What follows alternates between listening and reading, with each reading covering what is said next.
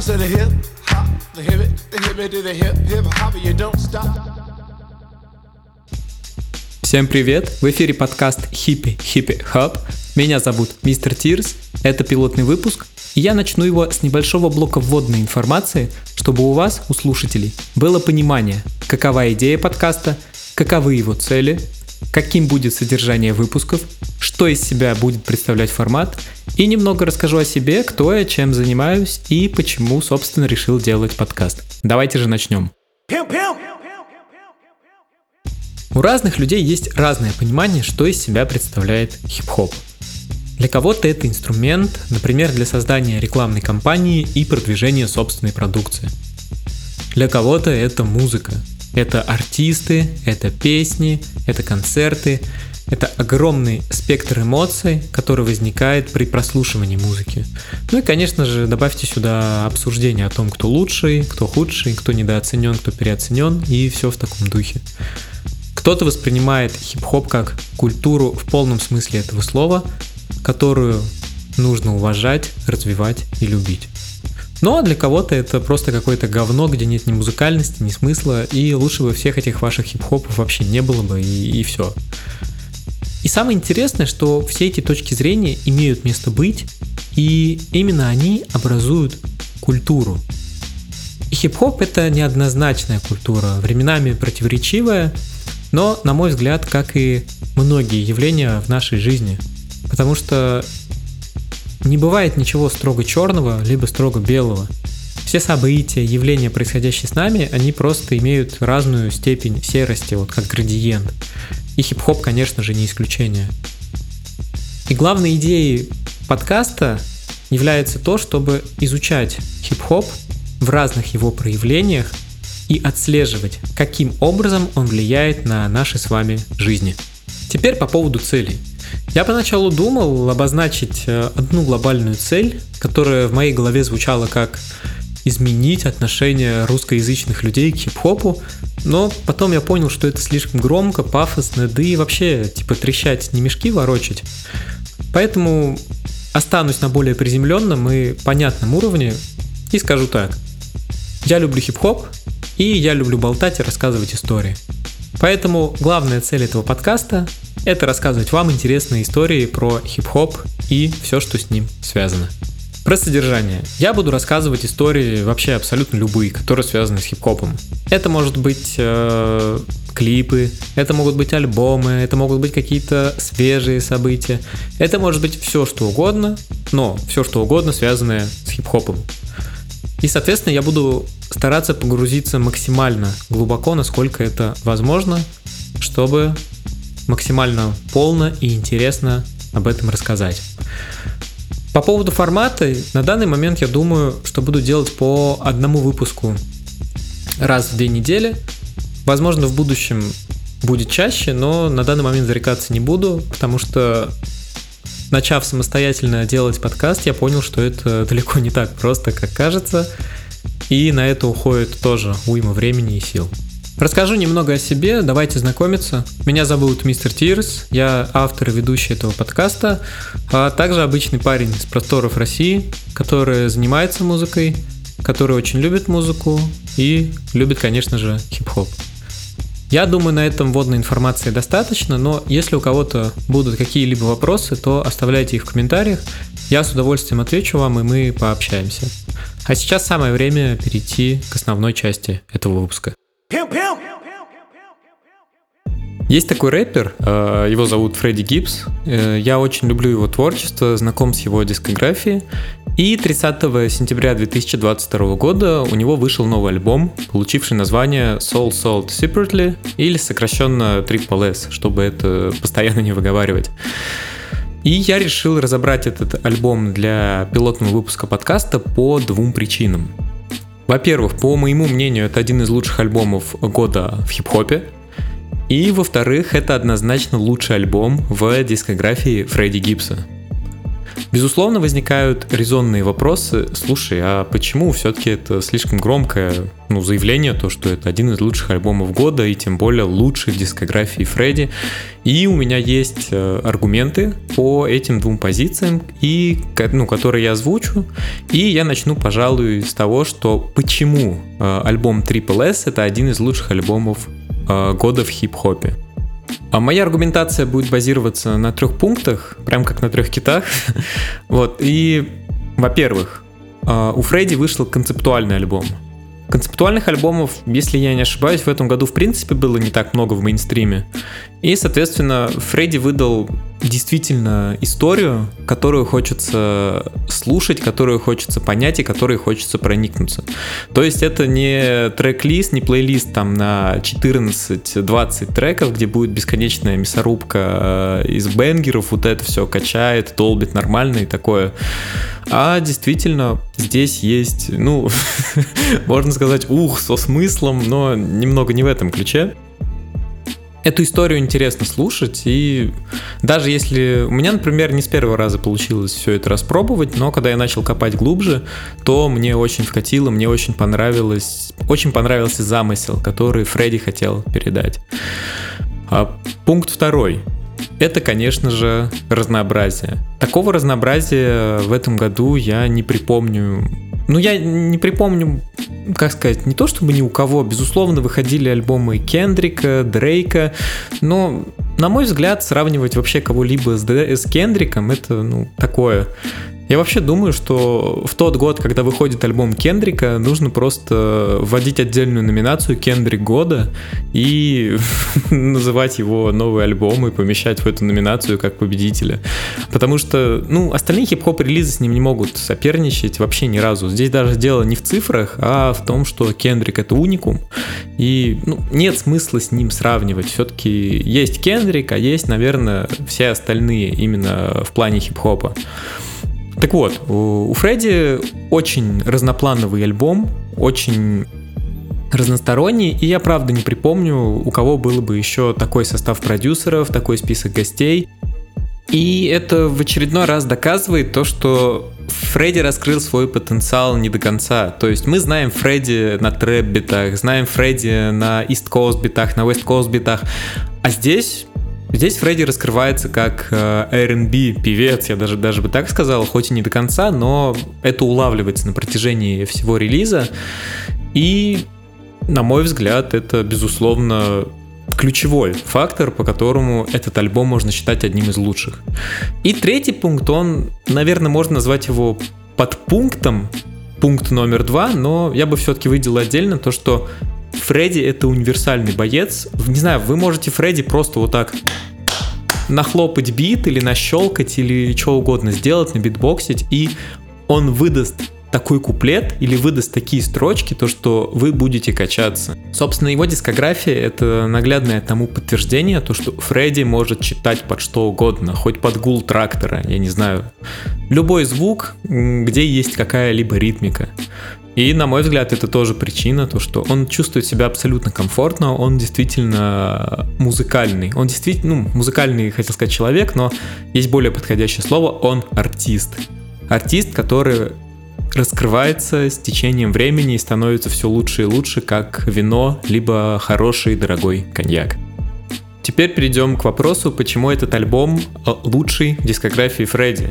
Это более сложный вопрос, потому что Гипса обширная дискография, но у меня тоже здесь есть аргументы, и я начну немного издалека, начну с поговорок и притч. А, по моему мнению, Фредди является олицетворением как минимум одной поговорки и одной притчи. Начнем с поговорки. Она звучит следующим образом. Все ее знают, наверное, с начальной школы, если не с детского сада. То, что терпение и труд все перетрут. Она как бы подходит, но, на мой взгляд, она она безликая, то есть так можно сказать об очень большом количестве людей, тех или иных, и она как бы и подходит, но как бы и не до конца она не раскрывает э, то, что о Фредди Гибсе можно сказать. И чтобы дополнить это, я также вспомнил притчу, я думаю, что тоже многие из вас ее помнят. Э, это притча про двух лягушек, которые оказались э, в кувшине с молоком. Где одна лягушка сдалась, такая типа, блин, зачем бороться, все и так тлен, все помрем, поэтому ББ, А вторая дубасила-дубасила молоко, взбила масло и смогла в итоге выбраться. И, соответственно, вторая лягушка, которая смогла выбраться, это вот это вот это сто процентов, это попадание в яблочко, это про Фредди Гибса. Потому что у Фредди Гибса была очень сложная жизнь, очень сложное прошлое. И когда я всю эту информацию находил, читал, пропускал через себя, честно говоря, я не смог дать однозначного ответа, смог бы это все вывести я. Я, конечно же, не Фредди Гибс, но я тоже человек. И так или иначе, те или иные трудности мы все на себя примеряем и иногда можем сделать вывод, а в данном контексте вывод я сделать не могу. Не буду подробно останавливаться на биографии Фредди, потому что это не основная тема выпуска. Все-таки мы говорим про его последний альбом. Но, тем не менее, все-таки какие-то моменты я перечислю, чтобы было вообще понимание, из какой дыры Фредди смог выбраться. Он обычный уличный парень, который родился в городке Гэри, это рядом с Чикаго, и в старшей школе он начал продавать наркотики, грабить товарные поезда и таким образом развлекаться. В середине нулевых начал э, интересоваться хип-хопом, начал читать рэп, и в 2006 году его замечает и подписывает э, major label Interscope Records на выпуск дебютного альбома. Фредди работает, Фредди записывается, Фредди верит в эту мечту, чтобы выбраться с улиц, но спустя полгода меняются условия игры, Фредди просто выкидывают на мороз, э, в одностороннем порядке разрывают с ним контракт, и, соответственно, Фредди на несколько лет уходит из музыки и сосредотачивается только на наркоторговле. И как вы понимаете, ни к чему хорошему это не приводит, потому что именно в этот промежуток времени Фредди, во-первых, сам становится наркоманом, он садится на таблетки. В этот же промежуток времени у него умирает бабушка, его подруга теряет ребенка. Короче, просто сплошная черная полоса. И выбраться он смог только благодаря своим друзьям, которые вернули его, ну не то чтобы в правильное русло, но немножко скорректировали его курс, чтобы он смог выбраться. И как бы ни было это странно, это первая причина, по которой альбома Soul Soul Separately вообще не должно было быть. Это первый момент, наверное, серьезный, когда Фредди должны были либо убить, либо он должен был сторчаться, сдаться, и, короче, его бы мы сейчас вообще не знали, но нет. Фредди смог из этого выбраться. Фредди выиграл битву, но, естественно, война продолжалась. И второй момент, э, почему мы сейчас не должны говорить о Фредди Гибсе, случился 10 лет спустя. В 2016 году в ходе его европейского тура его арестовывают во Франции и отправляют в тюрьму. Поначалу даже причина была неизвестна, потом Фредди сказали то, что он обвиняется в изнасиловании, на него написали, соответственно, заявление. И, ну, как несложно догадаться, это достаточно позорная, если не сказать грубее, статья для любого уважающего себя мужчины, каковым, естественно, является Фредди. Его спустя 4 месяца, которые он провел в тюрьме, естественно, оправдывают, потому что не было с его стороны никаких э, действий подобного характера, но от этого очень тяжело отмыться, как несложно представиться, потому что на слуху самая главная новость была в том, то, что Фредди Гибс насильник, и то, что, ну, все, для Фредди Гибса это можно было считать концом карьеры. И Фредди тоже так думал, потому что когда он вернулся домой из Европы спустя 4 месяца, он был полон мыслей закончить со всем этим э, хип-хоп дерьмом и, соответственно, просто вернуться на улицы и делать то, что он умеет делать лучше всего, а именно продавать крэк.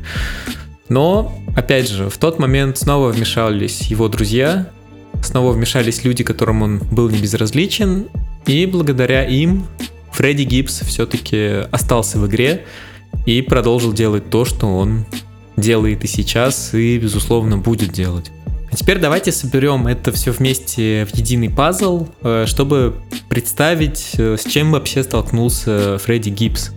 Итак, с юношеских лет ты наркоторговец, который днем работает, ночью записывает хип-хоп.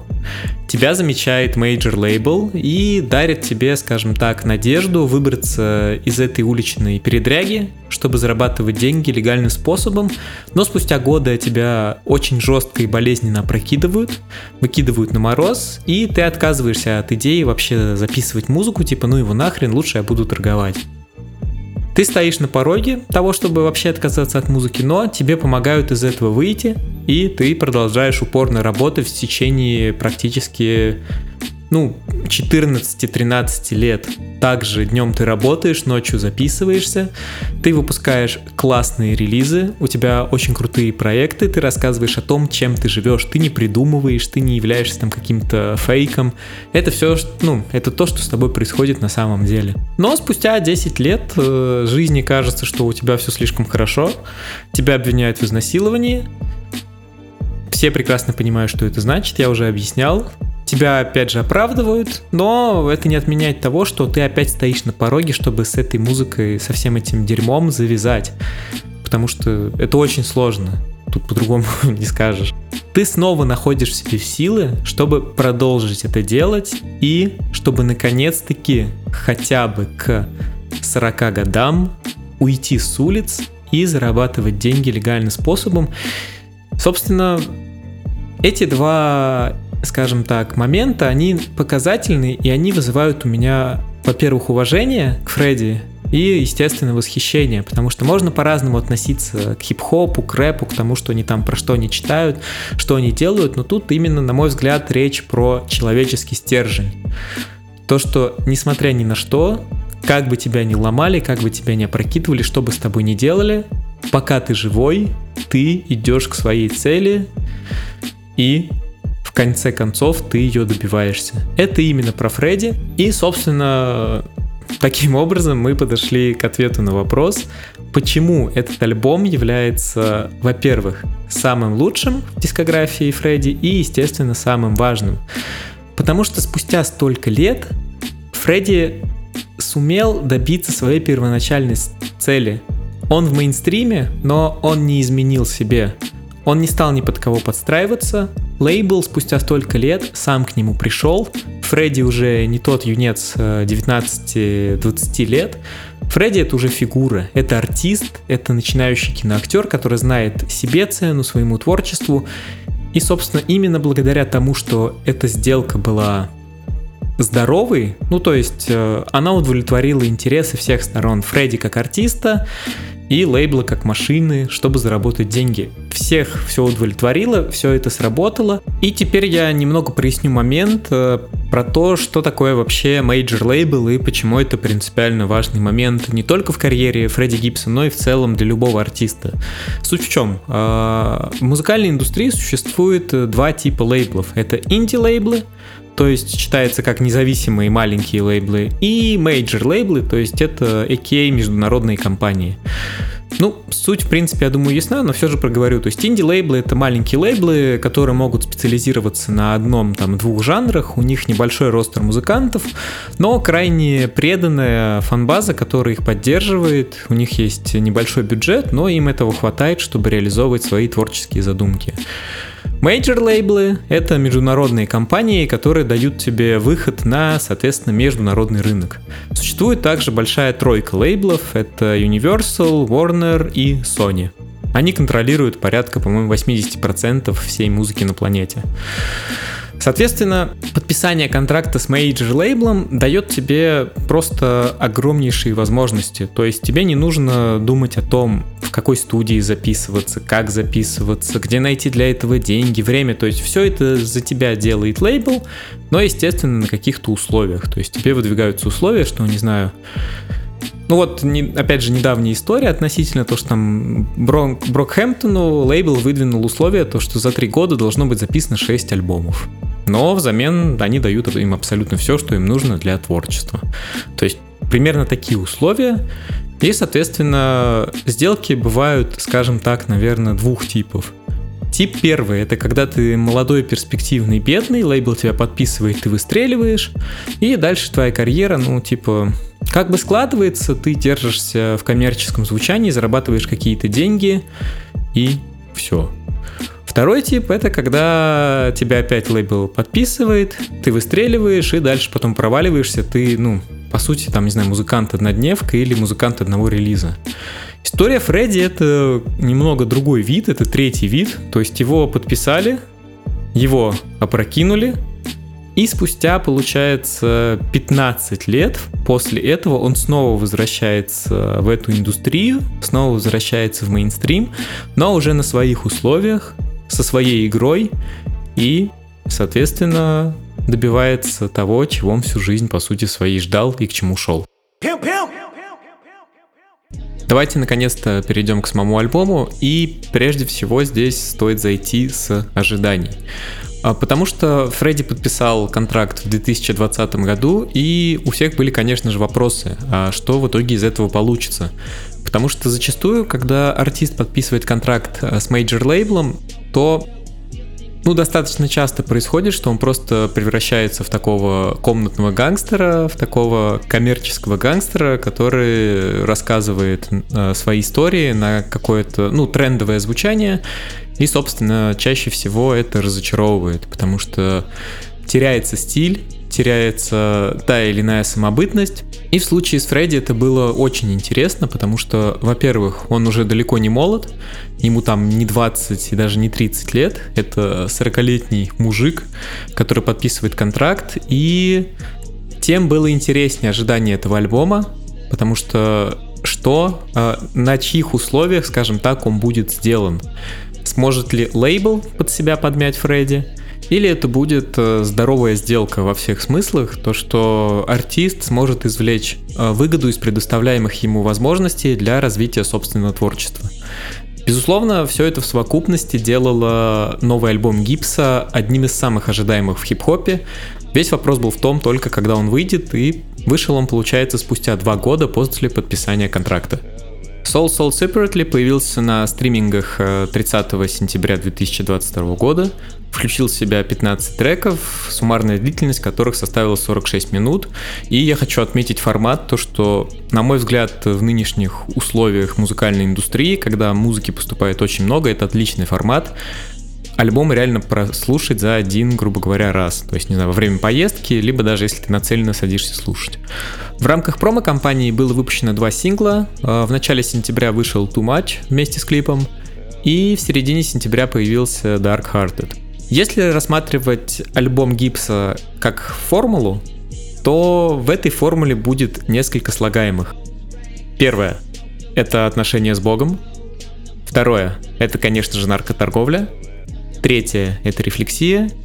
И четвертое — это юмор. И последнее слагаемое, оно самое неожиданное для меня было, когда я это читал, погружался в это. Но объяснить э, смысл, какую роль играет юмор в этом альбоме, я смогу чуть позже, когда объясню его концепцию, потому что все это друг на друге завязано, и, соответственно, оторвать от концепции это нельзя. Что же она из себя представляет? Э, здесь я процитирую Фредди. Это интервью одному из изданий уже после выхода альбома, и сказал он следующее. Soul Soul Separately — это космическое казино. Жизнь — азартная игра. Мне пришлось пойти на большой риск, чтобы попасть сюда. Этот альбом — это кульминация всех рисков, на которые я пошел, чтобы добиться текущего результата в своей карьере. Я разбиваюсь в Вегасе и играю в азартные игры. Если свести все это к одному тезису, то будет следующее. Вся жизнь — это игра. А в случае Фредди Гибса с самого рождения это игра в банк и игра, конечно же, All In. Название пластинки дословно переводится как «душа продается отдельно» и написано оно таким образом, что первые три буквы этих слов стилизованы под символ доллара. Идея для заглавия не появилась сама собой. Здесь э, Фредди делает референс э, к треку Education, который попал на альбом Бандана. Там есть следующие строчки Drugs for the free, soul sold separately что переводится как «наркотики бесплатно, душа продается отдельно». В интервью для издания The Guardian он рассуждает на тему названия следующим образом. «Да, я продавал наркотики и зарабатывал деньги, но что я на самом деле зарабатывал в процессе? Например, в обмен на мою душу». На мой взгляд, у этих рассуждений есть две стороны. Э, первое. Фредди отдает себе отчет, то, что деньги это далеко не самое ценное, что есть в жизни – и на что можно было бы обменять свою душу. Потому что деньги приходят и уходят, они зарабатываются и тратятся. Но есть гораздо что-то более ценное, э, на что он продал свою душу. Вторая же сторона совсем противоположная. То, что даже душа продается за деньги, но тут весь вопрос в том, какая это сумма, и каждый человек определяет ее для себя сам.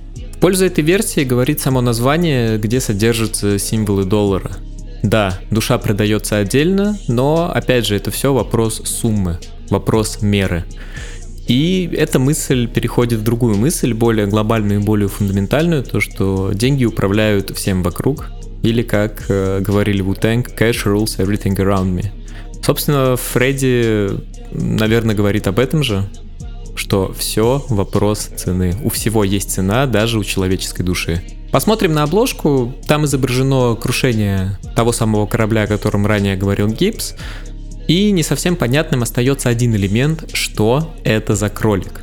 Заранее отвечая на этот вопрос, э, скажу, что это и есть сам Фредди, только немного в другом своем воплощении. Тут суть в чем заключается. Фредди Гибс является членом одной из крупнейших уличных банд э, Чикаго, название которой Wise Lords. Ее символом является кролик. Если чуть подробнее, то это кролик, который красуется на обложке плейбоя, но стилизованный на уличный лад, э, на уличный лад чикагских гангстеров. И, соответственно, картинка складывается. Это и есть сам Фредди Гибс, корабль которого упал в Вегасе, и, соответственно, он попал в отель-казино Triple S или Soul Sold Separately. Вообще, анализируя все эти элементы, у меня даже появилась собственная интерпретация этой концепции, и заключается она в следующем. А, падение корабля можно сравнить с рождением, то есть рождением самого Фредди. Казино это является, скажем так, местом обитания Гипса, где он на протяжении всей своей жизни играет и идет в банк идет all ставит все на кон, чем бы он не занимался. И, собственно, следует принципу get rich or die trying, то есть либо разбогатей или сдохни, стараясь разбогатеть. И в конечном итоге, как показывает э, текущий момент, у Фредди это получилось. У него получилось э, разбогатеть и на данный момент не сдохнуть, что безусловно радует. Давайте перейдем непосредственно к трек-листу. Со всеми элементами мы закончили, с концепцией, с обложкой, с названием. И здесь передо мной стал следующий вопрос. Каким образом понять, э, как треки характеризуют тот или иной альбом? В своих размышлениях я пришел к выводу, то, что треки можно разбить на две группы. Первая группа — это фундаментальные треки, то есть это каркасные треки, которые и образуют э, каркас альбома, его текстуру, его звучание и, конечно же, его смысловую нагрузку. И есть также треки-связки, связующие треки, которые дополняют тот или иной элемент. Собственно, на конкретных примерах, э, говоря о Soul Soul Separately, я постараюсь проиллюстрировать, что я имею в виду, чтобы всем это было понятно. Pew. Альбом начинается с триумфально звучащей композиции под названием Couldn't Be Done, и это, так сказать, opening. Opening важен вообще везде, будь то сериал, будь то телепередача, короче, что угодно, это сразу ассоциации у меня возникают либо с Шаманом Кингом, либо с Игрой Престолов. Э, в каком-то смысле это визитная карточка, то есть, э, если тебя не цепляет opening, не цепляет э, заставка или первый элемент, открывающий альбом, то шансы, что ты продолжишь его слушать, ну, они как бы уменьшаются. Они не становятся нулевыми, но уменьшаются. Композиция построена вокруг э, сэмпла солового музыканта Нормана Филса из одноименной, ну почти из одноименной композиции The Say It Couldn't Be Done. Переводится дословно эта фраза, то, что невозможно сделать. Фредди обращается вообще ко всем, к жизни, к обстоятельствам, к недоброжелателям и говорит то, что все вокруг говорили, что невозможно сделать то, что замыслил Гибс. Невозможно жить в достатке, невозможно выбраться с улицы. И в ответ на это Фредди презентует альбом на major лейбле с э, открывающим треком под названием «Невозможно сделать». На самом деле это очень крутой ход, как по мне. Он задает э, темп этому альбому, задает настроение и звучит действительно триумфально. Это как, э, ну не гимн победителя, но такой саундтрек победителя, который очень долго шел к своей цели и сумел добиться того, чего он действительно желал. Из интересного здесь также стоит отметить то, что в записи приняла участие R&B певица Келли Прайс, девятикратная номинантка на Грэмми, и также стоит отметить, что она участвовала в записи песни Biggie Smalls «More Money, More Problems». Следующим важным элементом в каркасе альбома является песня Blackest in the Room, где Фредди посредством сравнений метафор рассматривает свою музыку как инструмент для воздействия на общество. И это очень важно, потому что многие недооценивают тот факт, что как свой корабль назовешь, так он и поплывет. Если ты рассматриваешь свой рэп, свой хип-хоп как э, инструмент, который может сделать жизни людей лучше, и, естественно, ты в эту точку из раза в раз бьешь, то рано или поздно ты достигнешь результата. И Фредди есть чем в этом смысле, ну не то чтобы похвастаться, но скажем так, это не только слова, потому что, например, в 2015 году Фредди для родного Гэри помог закупить э, школьные принадлежности детишкам, чтобы они могли развиваться, и прокомментировал он это так. Когда я рос Гэри, у такого ребенка, как я, было мало возможностей что-то сделать со своей жизнью. Это направило меня и многих моих сверстников достаточно темными путями. Помогая детям со школьными принадлежностями, мы увеличиваем их шансы на светлое будущее. Посредством фразы «самый черный в комнате» Фредди сравнивает себя со многими значимыми и важными деятелями для афроамериканской культуры. Например, Сэмом Куком — это отец Соула и также активист, который боролся долгое время за права чернокожих и который при достаточно загадочных и странных обстоятельствах был убит. Также Фредди упоминает Фреда Хэмптона, это участник э, партии «Черные пантеры», который известна своей политической деятельностью, а если точнее, то борьбой за права чернокожих. И, как несложно догадаться, Фред Хэмптон тоже был убит именно за эти самые действия и убеждения. Вообще, на мой взгляд, сравнивая себя с такими, безусловно, великими для культуры людьми, Фредди наверняка осознает то, что не исключено, что за свои действия он тоже может пострадать. Конечно, времена изменились, но проблема никуда не делась. Безусловно, достигнуты успехи, есть прогресс, но никто никогда не знает, что произойдет завтра. И я думаю, Фредди прекрасно осознает, что называя себя так громко, то есть самым черным в комнате, он несет за это ответственность и несет ответственность за последствия. А точнее за то, что с ним может произойти, он это, конечно же, осознает. Следующей композицией, образующей каркас, является Too Much. Это, во-первых, лид-сингл с альбома, во-вторых, это первый трек в дискографии Фредди Гибса, который добился коммерческого успеха, попал на радио. И в целом это, ну, это первая глава в его полноценной коммерческой истории, назовем это так, и именно поэтому он находится в каркасе в каркасе этого альбома. По содержанию там ничего примечательного, это классическая хип-хоп бравада, бахвальство драгоценностями, всеми материальными благами, и в хуке все построено вокруг фразы too much, то есть как можно перевести как в избытке, достаточно. И здесь невольно напрашиваются ассоциации с э, треком Дикаря 21 Savage э, под названием Элат. Но, на мой взгляд, у Savage поинтереснее все-таки это звучит и как-то пофундаментальнее. Здесь же Фредди просто записал э, хорошую песню для радио, которую сейчас крутят, которая набирает прослушивание и является самой прослушиваемой песней с альбома. Следующая на очереди композиция под номером 9 э, Rabbit Vision или Мировоззрение кролика. И этот трек построен таким образом, что воспринимается как диалог э, Фредди с Богом это не молитва, не исповедь, это именно вот разговор, как будто они сидят э, в двух креслах друг напротив друга, и Фредди, беседуя с Аллахом, рассказывает ему о своем жизненном пути, без эмоций, без каких-то сантиментов, просто по факту говорит все, что с ним происходило, и почему он принимал те или иные решения. Ключом к пониманию этого трека являются строчки «A lot of shit it's broke my heart, but it fixed my vision». То есть э, произошло достаточно дерьма, это разбило мое сердце, но в то же время это скорректировало мое мировоззрение. Я смог в этой ситуации вырулить на ту дорожку, которая позволила мне остаться в живых и, собственно, уйти с улиц. Под триумфально звучащий бит Гивс погружает слушателя в такие подробности своей жизни, то что в детстве у них даже не было песочницы.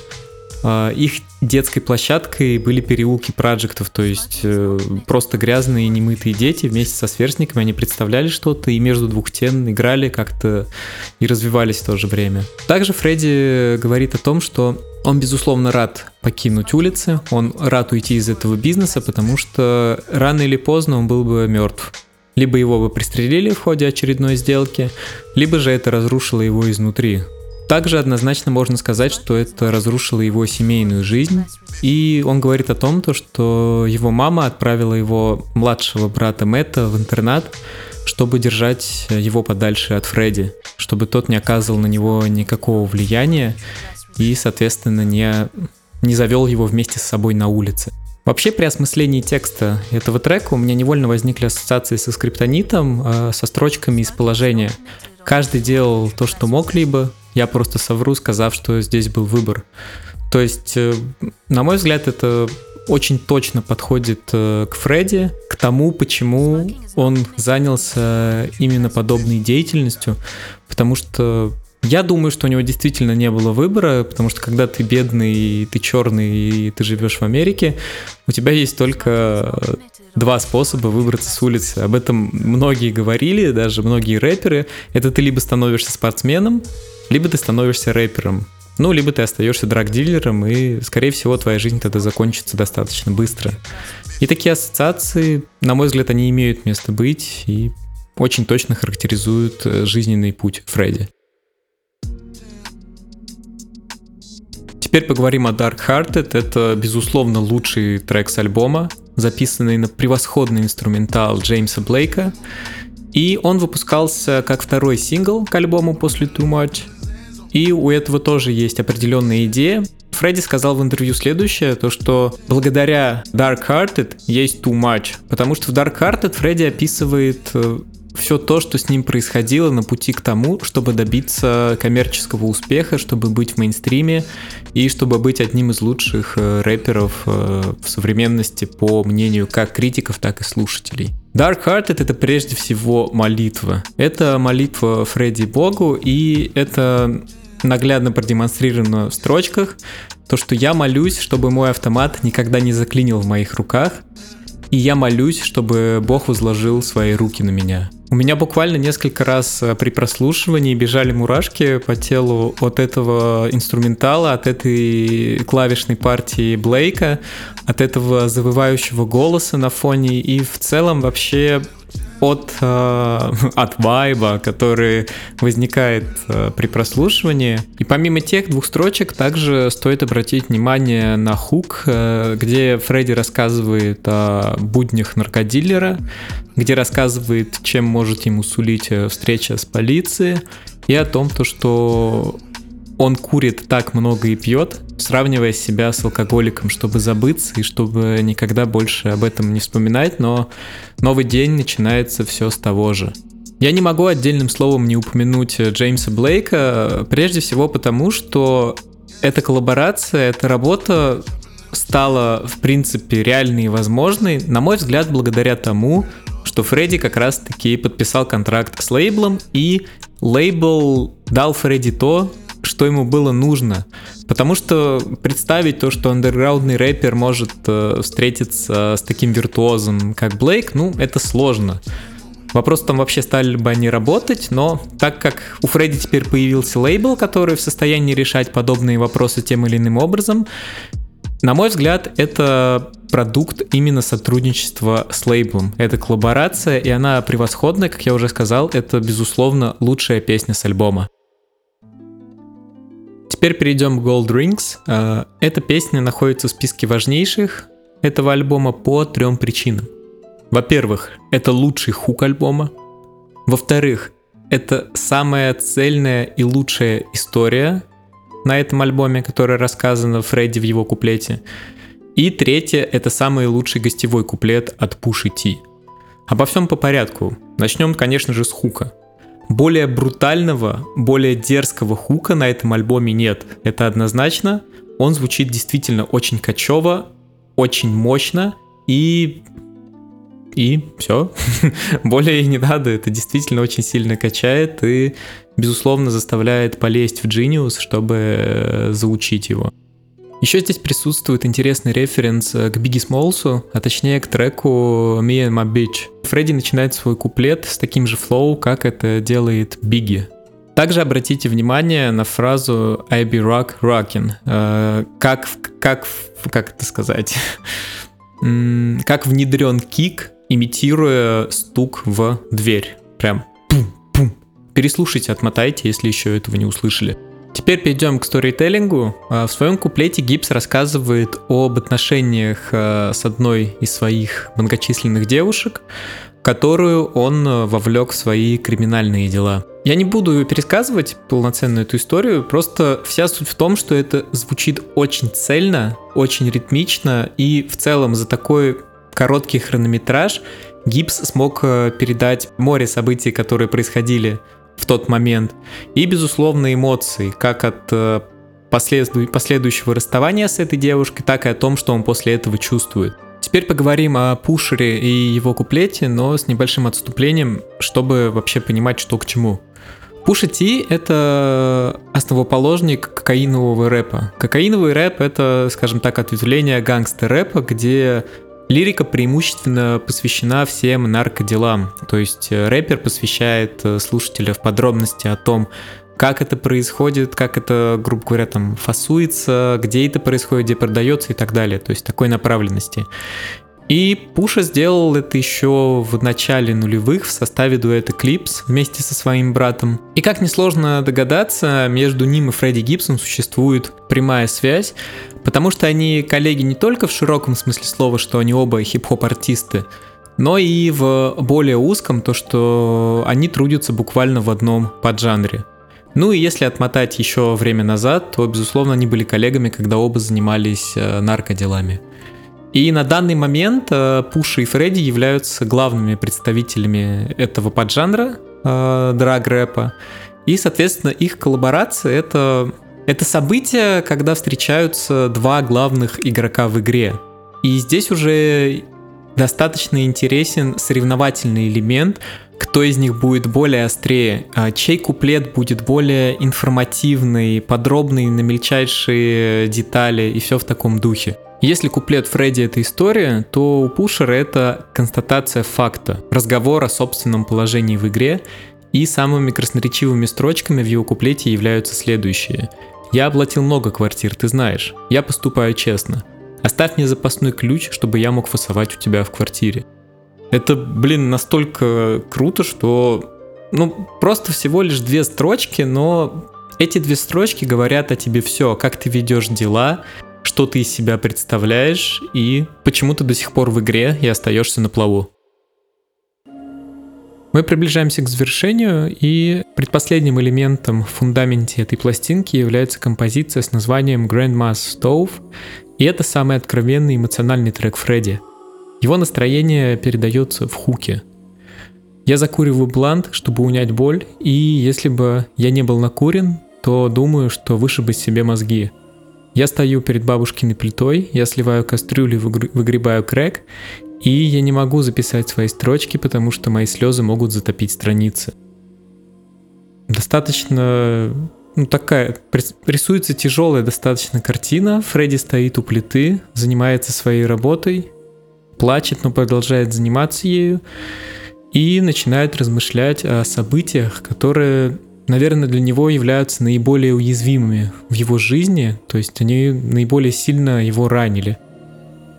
Прежде всего он говорит по поводу иска об элементах. А, дело в том, что на него подала в суд одна из девушек, от которой, от которой у него есть ребенок. И для Фредди это является огромным позором, потому что Фредди, безусловно, любит своих детей и, естественно, заботится о них, но ситуация сложилась таким образом. Дальше он вспоминает про своих друзей, которые до сих пор остаются на улицах, занимаются этим грязным делом и каждый день буквально подвергают свою жизнь опасности.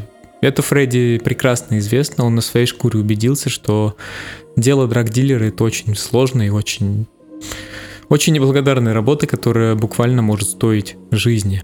Дальше он задумывается о такой мысли, то что со славой приходит ненависть, и в этом контексте он вспоминает убийство рэпера Поп Смоука, которого застрелили в его собственном особняке в 2020 году. И от этой мысли у него пробегают мурашки по коже, что не исключено, что это может произойти и с ним, и с кем-либо другим. Потому что у популярности всегда есть э, две стороны – с одной стороны, ты популярен, ты богат, но с другой стороны, ты становишься уязвимым. для тех людей, которые все это богатство хотят у тебя отнять. В одном из интервью Фредди Гибс поделился мыслью, что этот трек является его своеобразным криком о помощи, который демонстрирует, что мальчики тоже плачут, а особенно такие мальчики, как Фредди Гибс, которые убивали людей, совершали множество грехов в своей жизни, но это не отменяет того, что даже его настигают состояния, когда в сложный период негативные события наслаиваются друг на друга, и ты начинаешь рефлексировать, задумываться и понимать то, что некоторые моменты тебе очень и очень тяжело через себя пропускать, и с этим нужно что-то делать, нужно выговариваться и как-то это выплескивать наружу, эту отрицательную энергию, чтобы она не оставалась внутри тебя. А, да, чуть не забыл сказать, что здесь тоже не, обошло, не обошлось без референсов. И в начале хука Фредди делает амаш в сторону Тупака. Там у него есть строчки из трека Lord Snow. Тоже, может, и незаметный элемент, но очень важный, что на, наравне с Бигги Фредди также отдает дань уважения Тупаку. Завершается трек трогательным звонком от мамы Фредди, которая просит э, перезвонить его, потому что очень давно не слышала и хотела бы поговорить. Этот элемент, он может показаться незначительным, но всю эту картину, всю атмосферу этого трека он очень четко дополняет, потому что в такие моменты, в моменты размышления о своей жизни, что было сделано не так, что было сделано не совсем так, мы задумываемся о самых близких людях, и, безусловно, одним из самых близких людей, которые есть в жизни, это, естественно, родители, это мама, и я думаю, что это именно прям очень точечно подчеркивает посыл этого трека и настроение. Вообще, к слову о звонках, это не первый звонок, который встречается в трек-листе, но об остальных я расскажу чуть позже, когда мы закончим с основным каркасом. Мы на финише, и последний трек, о котором мы будем подробно говорить, это трек под названием CIA. Это аббревиатура, которая расшифровывается как Crack, Instagram и Speed. Под торжественно звучащий бит за авторством Мэдлиба здесь Фредди рассуждает о влиянии наркотиков и соцсетей на общество, а также молодое поколение. А говорит он об этом следующим образом в паре строчек. А, Молодежь убивает ради славы, и они постят это на своей странице. CIA, они дали нам крэк, Instagram и Speed. Эту аббревиатуру стоит рассматривать не как а, конкретные наркотики и не как конкретный наркотик и соцсеть, а больше в общем смысле здесь подразумеваются все наркотики и все соцсети. Ну, а спид это есть спид. Такой посыл имеет место быть, потому что особенно в хип-хоп среде, среди молодых рэперов э, есть некоторая романтизация такого персонажа, как наркодилера, что в своих текстах они говорят, что это круто, что это true, но на самом деле не осознают, что хорошего в этом никогда ничего не было и не будет, но назвать себя драгдилером и рассказать о том, как ты торгуешь, стало чем-то вроде порога входа среди молодежи. То есть, если ты этого не делаешь, то ты не трушный, тебе вообще не следует читать рэп. Но если ты это придумываешь, то это вообще зашквар. И об этом говорит Фредди, то что нет, чуваки, в этом нет ничего крутого, абсолютно. И такой же посыл лежит, э, когда он напоминает э, запрещенную в России соцсеть. Молодежь, люди буквально помешались на этом, то что все постится туда для того, чтобы собрать реакции, чтобы получить э, порцию популярности, чтобы, ну, короче, чтобы хайпануть, так сказать. И некоторые делают это бессмысленно, абсолютно не думая, что они делают, как они делают, а потом сожалеют о последствиях, которые происходят. Ну, а про спид, про спид говорить нечего.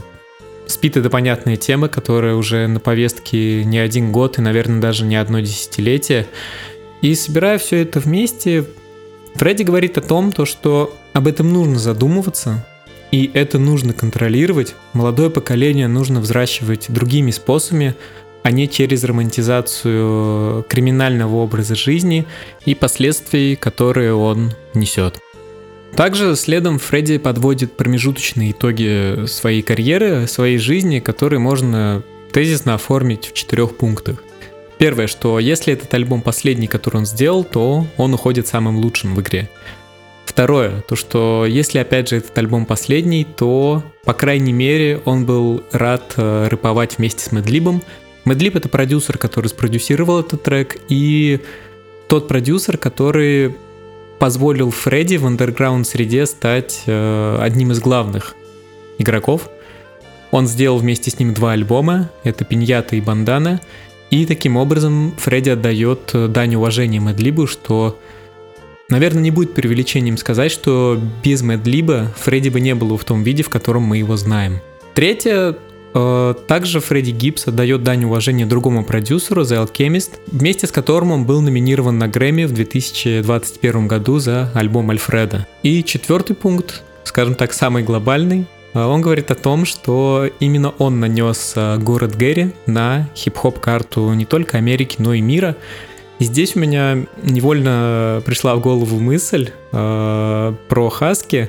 Если помните, есть такой трек 98 Flow на альбоме Big Baby Tape. И там у Хаски есть следующие строки, то что русский рэп это не Блэк Бакарди, кто сказал, что Улан Удэ нет на карте. Эти мысли одинаковые по своему содержанию, просто одна мне пришла спонтанно, поэтому решил ею поделиться. Подводя итог, скажу следующее. Из 15 треков у нас в каркасе альбома получились 8, что примерно половина, чуть больше. И на мой взгляд, это отличная пропорция. В том смысле, что это альбом нигде присутствуют только бессмысленные треки с бахвальством, с бравадой, с какими-то понтами и все в подобном роде. Здесь есть э, начинка, здесь есть ядро, которое помогает Фредди раскрыться. Это не значит, что все остальные треки в альбоме не нужны, они плохие, бессмысленные. Нет, но я для себя четко решил, что нужно разделять понятие, скажем так, э, фокусных треков, фокус-треков, фундаментальных треков с треками, которые дополняют те или иные эмоции и ощущения. И про них тоже я скажу пару слов. Но самая главная мысль не стоит думать то, что остальные треки, которые не попали в мой скажем так, каркасный список, они не нужны, они плохие. Нет, вовсе нет, они тоже нужны, потому что они влияют на звучание альбома, на восприятие альбома и на его цельность. И у, Фрэнс, и у Фредди с этим балансом, на мой взгляд, получилось все отлично. Здесь есть и то, и то. Каждый берет то, что он хочет, и улавливает те смыслы, которые ему наиболее близки. Приведу конкретный пример, чтобы скажем так, э, продемонстрировать свое видение подобной концепции. Вот, например, есть треки Too Much и Pain and Strife. Один из них является треком, который входит в каркас, другой является треком, который дополняет. Почему так? Спросите вы. По звучанию они плюс-минус одинаковые, по содержанию тоже. То есть там ничего радикально отличающегося нет. Так почему? Все очень просто, потому что Too Much вышел в качестве сингла и попал на радио, и является самым прослушиваемым треком с альбома, а Pain and Strife нет. Если бы вышло наоборот, что вышла, вышла бы сначала совместка с офсетом, а Too Much просто бы оказался в трек-листе, то, возможно, бы они поменялись местами. Но также, на мой взгляд, у Too Much он более такой прилипчивый, залипательный именно за счет хука. Поэтому коснемся оставшихся треков. Я хочу выделить наиболее, на мой взгляд, интересные отсылки и амажи, которые использует Фредди. Например, в том же Pain and Strife э, Фредди в припеве делает классную отсылку к легендарной хип-хоп группе Bond Hooks and Harmony. И звучит она следующим образом. В композиции Zipperbacks Кайтранда, это электронный музыкант и продюсер этого трека, засэмплил культовый для южного хип-хопа трек 36 Mafia и UGK Sipping on Some Syrup, а в частности первые строчки куплета Pimpa C. И последнее, о чем мы поговорим в рамках трек-листа Soul Soul Separately, это трек PIS, расшифровывающийся как Pimp Your Slut. И это очень кач- качевый и захватывающий трек, который спродюсировал DJ Paul, использовав э, сэмпл 36 Mafia из композиции Pimpin' and Robin. Собственно, вокруг этого сэмпла и построен весь бит, и он действительно, наверное, является одним из самых качевых на альбоме. Там и куплет Фредди, и куплет Пола очень хороши. Теперь поговорим про скиты в конце некоторых треков. Они построены по единому образцу, то есть э, нас, ну, как бы сделаны под телефонные разговоры, как будто Фредди в его номер в отеле пытается все время кто-то дозвониться. В некоторых случаях отвечает автоответчик, э, например, как в конце трека Blackest in the Room, а в некоторых люди оставляют э, голосовые сообщения на автоответчик. Разберем их все, то есть это займет немного времени, но в целом это достаточно интересные детали. Например, в конце Too Much э, Фредди звонит Кевин Дюрант и просто кидает ему плотный салам. Собственно, это все сообщение от Кевина Дюранта. Дальше в конце трека Space Rabbit Гипсу звонит Джефф Росс, это американский комик, и начинает его достаточно жестко прожаривать на предмет количества бэйби-маму Фредди, на предмет его образа кролика, с чем это связано, и также он упоминает э, непосредственно деятельность Фредди и говорит о том, и спрашивает его, не продает ли он случайно крэк э, дяди Майкла Джексона. Затем на Rabbit Vision Гипсу звонит Джо Роган. Джо Роган — это один из самых э, популярных подкастеров в мире. Вы наверняка слышали про его подкаст Джо Роган Experience. И он тоже звонит Фредди, говорит, что прибыл в Вегас, у него есть грибы, у него есть DMT и предлагает таким образом гипсу развлечься. Следом идет э, Gold Rings. Э, Фредди снова звонит комик, которого зовут Джеральд э, Джонсон по кличке Слик. И он представляется ему Иисусом и спрашивает типа, эй, Фредди, чувак, где ты, куда ты пропал, как у тебя дела и все в таком роде. Дальше голосовое сообщение, которое я упоминал, это на треке Гранд Мостов. Фредди звонит мама и спрашивает, как у него дела, и пусть он перезвонит ей. На последнем треке Decoded звонок поступает от некого Джулиана, и по разговору становится понятно, что это один из руководителей лейбла, на котором Фредди выпускает альбом. Собственно, он подгоняет менеджеров Фредди, самого Фредди, чтобы альбом скорее выходил, потому что у них уже превышен бюджет и превышен, превышено, скажем так, время ожидания. Я думаю, что это тоже сделано с точки зрения шутки, но все же деталь интересная. А, возникает вопрос, связано ли это как-то концептуально с пластинкой? В каком-то смысле да, в каком-то нет.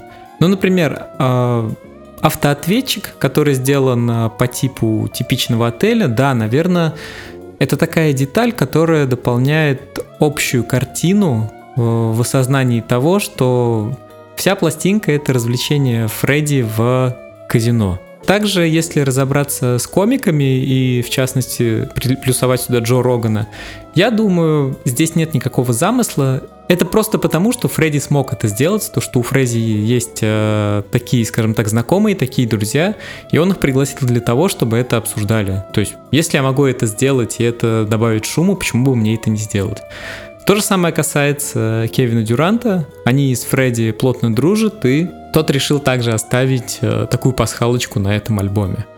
Единственным, наверное, скитом, который, скажем так, концептуально сюда хорошо вписан, это звонок от мамы, потому что этот звонок, он, скажем так, по смыслу, по замыслу композиции подходит к концовке Grand Мостов. И еще упомяну одну штуку, снова про комиков, то что это тот самый момент, когда я говорил про формулу альбома, то что здесь присутствует юмор. Во-первых, это эти скиты, где присутствуют э, Джефф Росс и Джеральд Джонсон. И сюда также можно приплюсовать э, видеоро- видеоролики в рамках промо-компании. Они сделаны в комедийном стиле телевидения Америки, ну, где-то начало, середины нулевых, где тот же Джеральд Джонсон рекламирует э, Triple S отель. Пройдемся по продюсерам, которые участвовали в работе над этой пластинкой. И если присутствие Алкемиста, Медлиба и Кайтранды не удивляет, потому что они с Фредди выпустили уже не один трек за ну, лет за пять как минимум, то следующий список продюсеров меня очень сильно удивил. В том смысле, насколько он обширный, массивный и какая вообще это огромная глыба в целом совокупность работ этих продюсеров.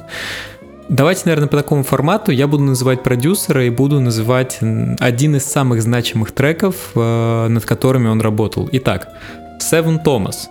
Он спродюсировал Work, Work, Work, Work, Work Рианы. Дальше Джейк One э, спродюсировала My Life Джей Кола. Джахан Свит э, спродюсировала Friends э, дуэта The Carters, а это дуэт Бьонсе и Джей Зи. Дальше Boy Wanda спродюсировал God's Plan Дрейка. Диджей Дахи, Money Trees Кендрика Ламара Hitboy uh, N-Word in Parish за авторством Kanye West и Jay-Z, и Джеймс Блейк спродюсировал элемент того же Кендрика.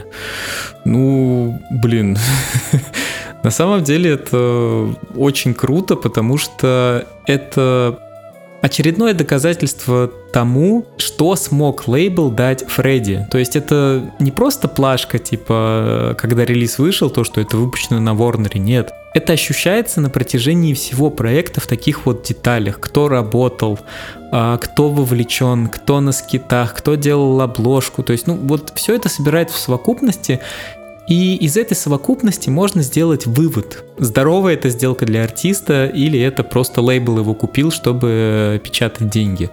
Вот, на мой взгляд, э, с Фредди это действительно здоровая сделка, когда все получилось как на пользу артисту, так и на пользу лейблу.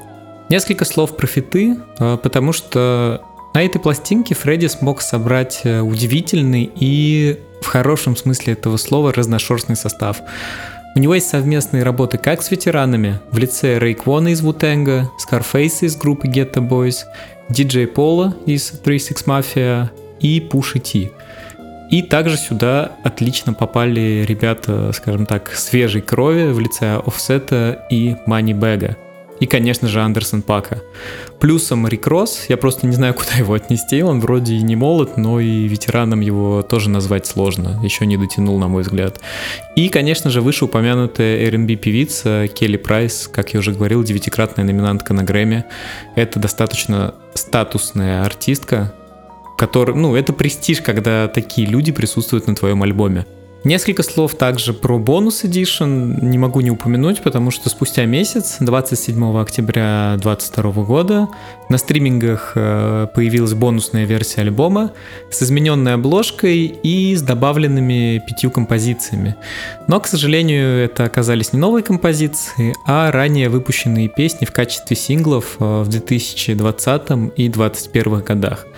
Туда попали Big Boss Rabbit, э, Four Tanks э, совместно с Big Sean, Gang Signs э, совместно со Schoolboy Q, Ice Cream, еще одна совместная работа с Рик Россом, и Black Illuminati, которая была записана вместе с Джеда Кисом, еще одним ветераном нью-йоркской сцены. Для чего это было сделано? Ну, на мой взгляд, здесь все достаточно просто. У этих песен достаточно неплохие стримы, которые накопились за два года. И, на мой взгляд, они были добавлены для того, чтобы это повысило прослушивание альбома в целом, чтобы у него были более, скажем так, более большие цифры. А чем больше цифры, тем больше денег. Все достаточно закономерно и логично. Вы не поверите, но мы разобрали все пункты, которые я хотел разобрать. И в целом сейчас остались только выводы, и обзор по сути завершен, поэтому не буду вас заставлять еще ждать, просто перейдем к выводам. Итак, Soul Sold Separately это один из лучших альбомов 2022 года, лучший в дискографии Фредди Гибса. Это не классика ни в коем случае, но это добротный и хороший альбом, который который будет у меня лично ассоциироваться с 2022 годом и который позволяет смотреть на дальнейшие перспективы Фредди Гибса как музыканта, ну, скажем так, достаточно оптимистичным взглядом, потому что у Фредди есть поддержка лейбла, у Фредди есть связи, и у Фредди есть стиль. Ему есть о чем читать рэп и вообще что рассказывать. Это самое главное, и от Фредди я жду только дальнейших успехов и покорения вершин. На этом я заканчиваю дебютный выпуск э, подкаста Hippie Hippie Hub. Я очень благодарен всем тем, кто дослушал до этого момента, потому что, возможно, это было непросто, все-таки длительность получилась эпизода больше часа, но я надеюсь, что вам было как минимум интересно, а как максимум вы будете ждать э, дальнейшие дальнейших эпизодов, которые я обязательно буду делать. Также буду очень рад обратной связи, абсолютно любой, как критики, так и похвалы, все, что вы посчитаете нужным, говорите, пишите. Это будет полезный опыт, потому что это только первый выпуск, я только начинаю, и все самое интересное, конечно же, впереди. Всего доброго, удачи!